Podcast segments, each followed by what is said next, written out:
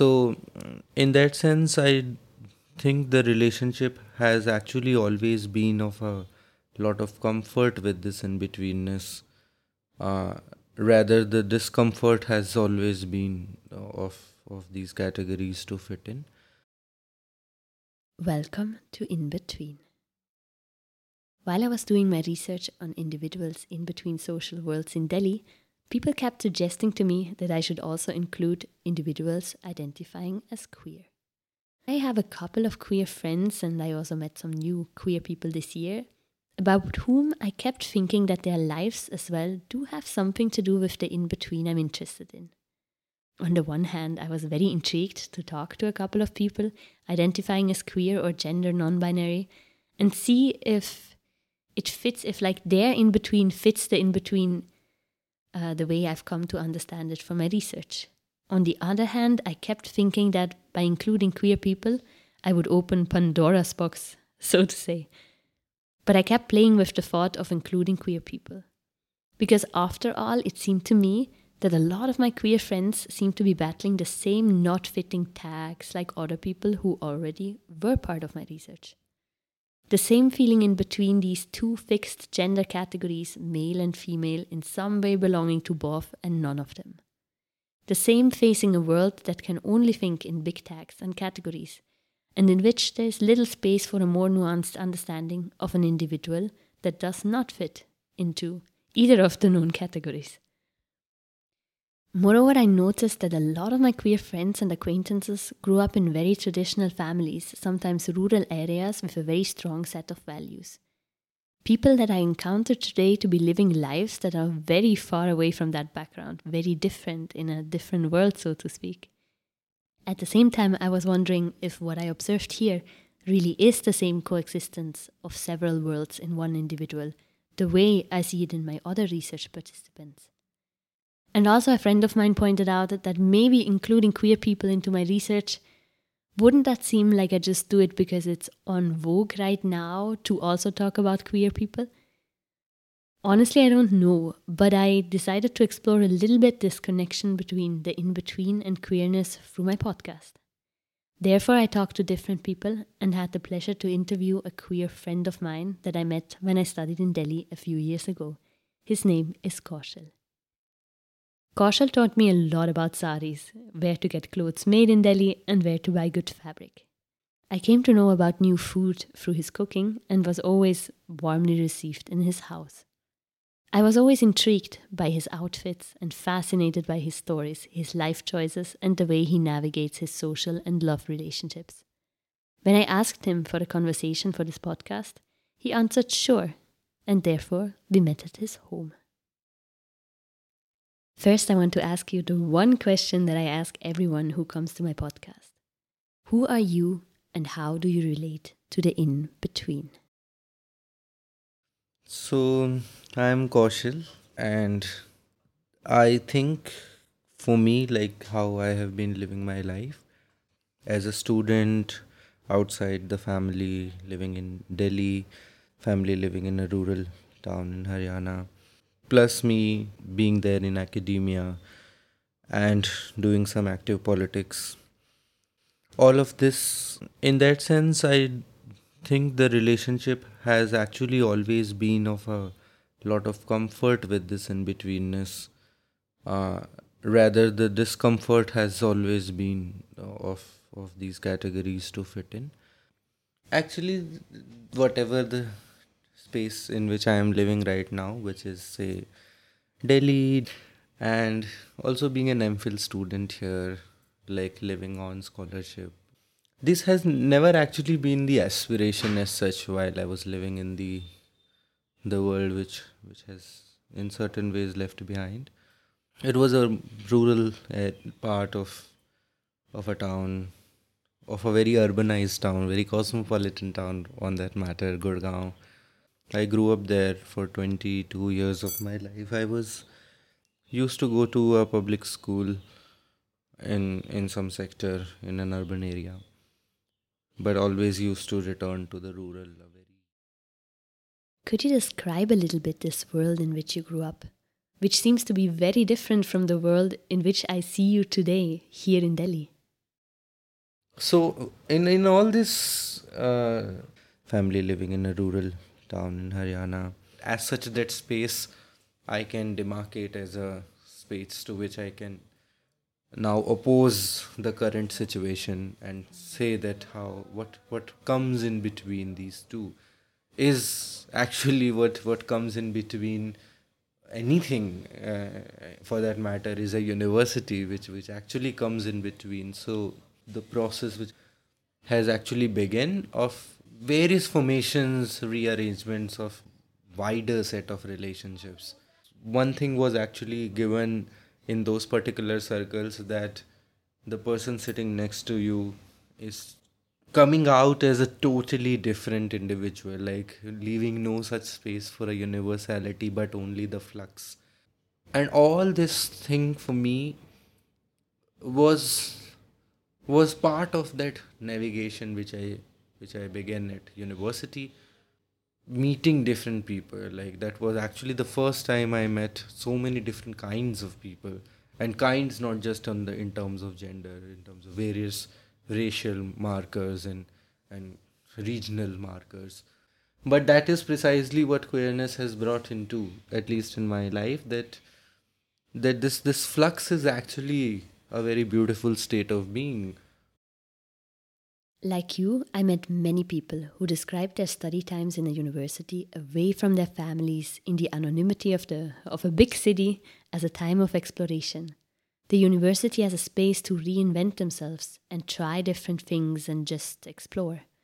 And in a similar way, for a lot of the queer people I talked to, they told me about the experience of coming to a university and learning new vocabulary, so to speak.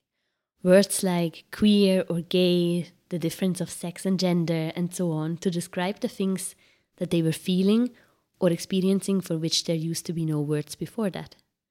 What kind of a role did learning new vocabulary, or English for that matter, play in your life?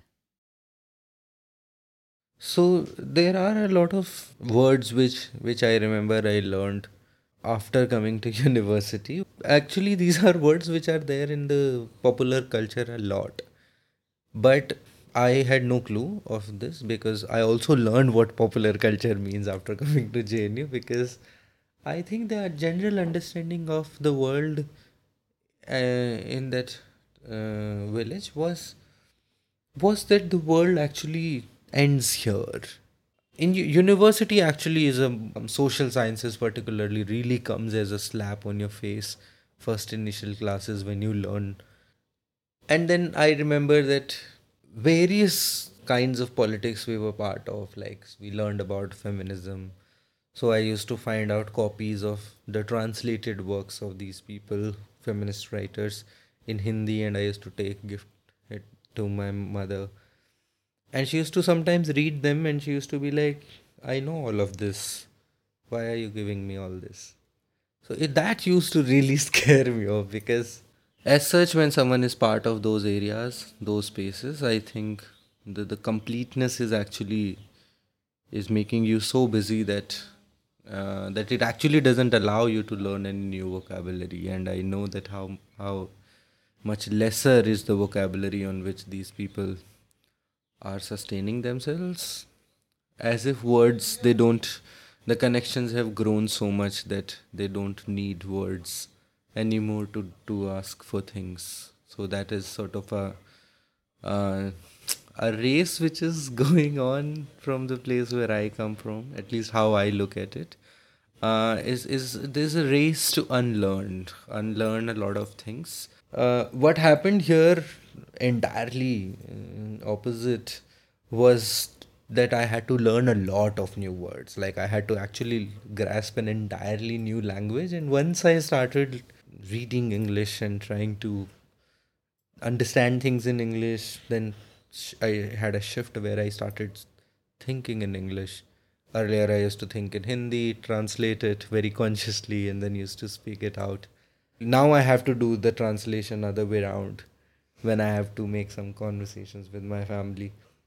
So, in, in all these shifts of, of language, particularly, I think that also gave me this image of the flux, this image of a very of a zone which is not stable at all which is which is not either or which is which is in between all of this and and it, it had to because i feel language is a tool is a is a basic tool through which we communicate what we are.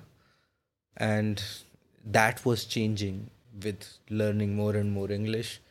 So i do remember at uh, there were stages all kind of things which i did. I used to identify as gay then i used to identify as whatever genderqueer non-binary blah blah and now i actually i maybe probably identify as a blah blah thingy because i i actually do not get or i don't i'm unable to give the world gender they want me to give them. So yeah so i think language has played an important part not just in informing the queerness but also informing the, the thought about queerness that okay something like that of a phenomena is happening at some major level I remember an interesting conversation I had about this topic with an acquaintance of mine that identifies as queer. That person told me how they worked in a different part of India, communicating day in, day out in a different language, not their maternal language, but a language that knows no gender. And then coming back to Delhi and having to speak in Hindi again, a language that requires you to use either the female or the male form of a verb in basically every sentence. You have to pick a gender and show the world in which category you belong in every sentence you speak. This is when I realized for the first time that language can also be very suffocating, especially when you feel in between categories that are so clear for most people around you. The same person told me how they used to observe the people around them and how comfortable everyone seemed to be in their lives and their gender associated clothes like skirts and suits and saris for the girls, and pants and kurtas for the boys, and how comfortable everyone around them seemed just seemed just going about planning their lives, their marriages, while that acquaintance of mine just somehow was not. That person felt a certain discomfort with the clothes associated to their biological gender and couldn't see a life for themselves that would fit the common patterns around them. It was again at the university where they found vocabulary to express what they were feeling and certain explanations, and where they were meeting other people striving for different lives, lives that felt comfortable to them. This flux actually informs a lot of lot of everyday things like your comfort, care, things like okay, the moment I came out and I found out that you can wear saris too you can wear a different kinds of clothings. And now i wear like a lot of western dresses. I have actually been looking at myself in a more and more comfort and the comfort is not of the of an external gaze that i've been received well rather the it's a very comfort of my own space where i want to be on in a dress you were talking about wearing saris and how your sense of dress changed. And for me, that is one of the most interesting things about you as a person that you really challenge the norms of beauty. And I feel you have altered the way I see and understand beauty as well. For example, that combination of having a beard, wearing a sari, a nose piercing, and certain hairstyles, and all of it. How did you create it? Because by now it's such a signature thing about you. I find it so amazing because uh, partly because of you, I started to look at beauty in a more non gendered way, in a broader way. How did this style of yours come about and how did you create it? Actually, like this question has never been asked to me because it's a it's it's actually a signature thing in the market. But I do feel that I actually, I now that you have asked it and I had to think about it, I actually never created anything. I had no clue how and what this thing of telling my friends that I have sex with men do will come out. I ha- I had no clue what what is gonna happen the next day. So it all began with with little things like how things begin. little by little, I started applying kajal one day, wearing skirts the other day.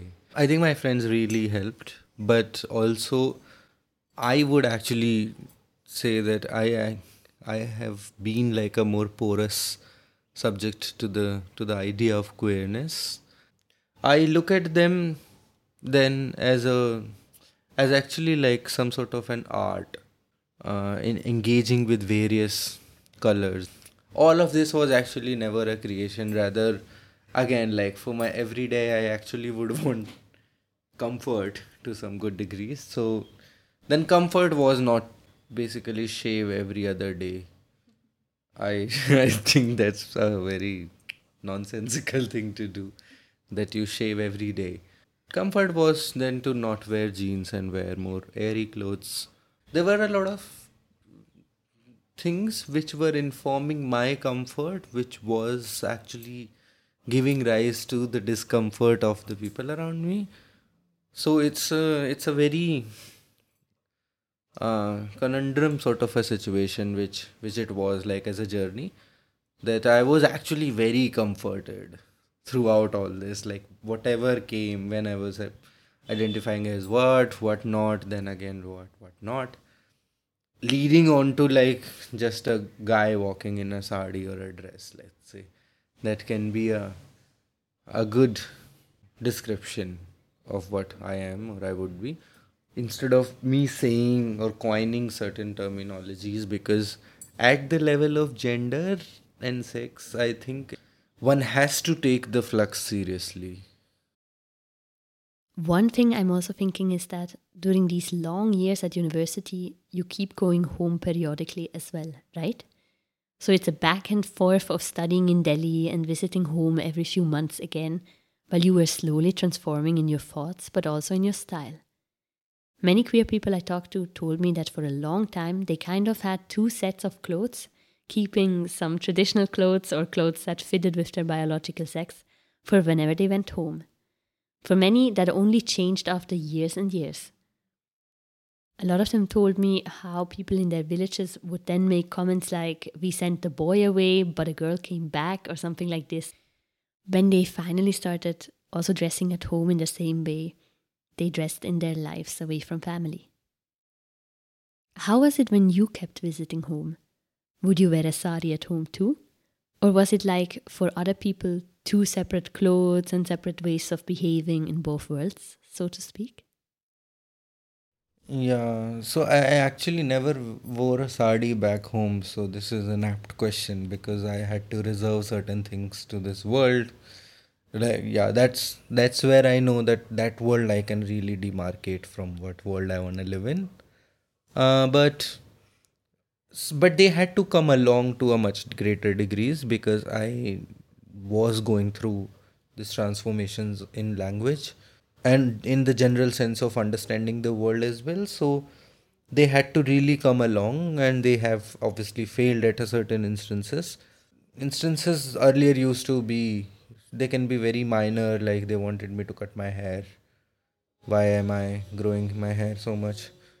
Which then they had to come along because i never did cut my hair after that Rather, I also got a nose piercing done. So even that became like a huge thing. So these things kept happening, but then after a point, I think they did realize that the deformity which they're trying to find in me, that deformity itself is growing very fast. Yeah, so they they all, almost like re- uh, it got exposed to them that he's on some voyage, some exploration of finding something.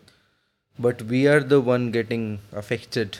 So I think that really played a very significant role and i know that has only happened because in uh, in this entire period when i was learning new language learning it more precisely i was going home as you pointed out i was going to meet them quite a lot but over a period i also realized that the kind the conversations sort of came to a halt.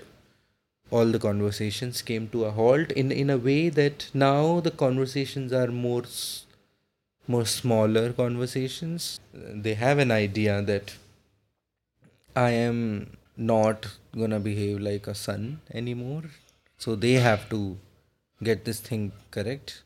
And there will be obviously a scope for for them to engage in a more individual relationship with me rather than of a father and a son or a mother and a son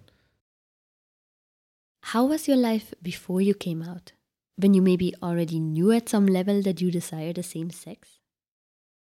um, before coming out i never knew i was gay i knew that i was just having sex with men but i never had to think of a terminology as such so gay as a word actually uh, i happen to know only in ma but i used to date few of my cousins and there were certain we- weird kind of love stories very traditional love stories also going on between two men in the village so I also had my share of that.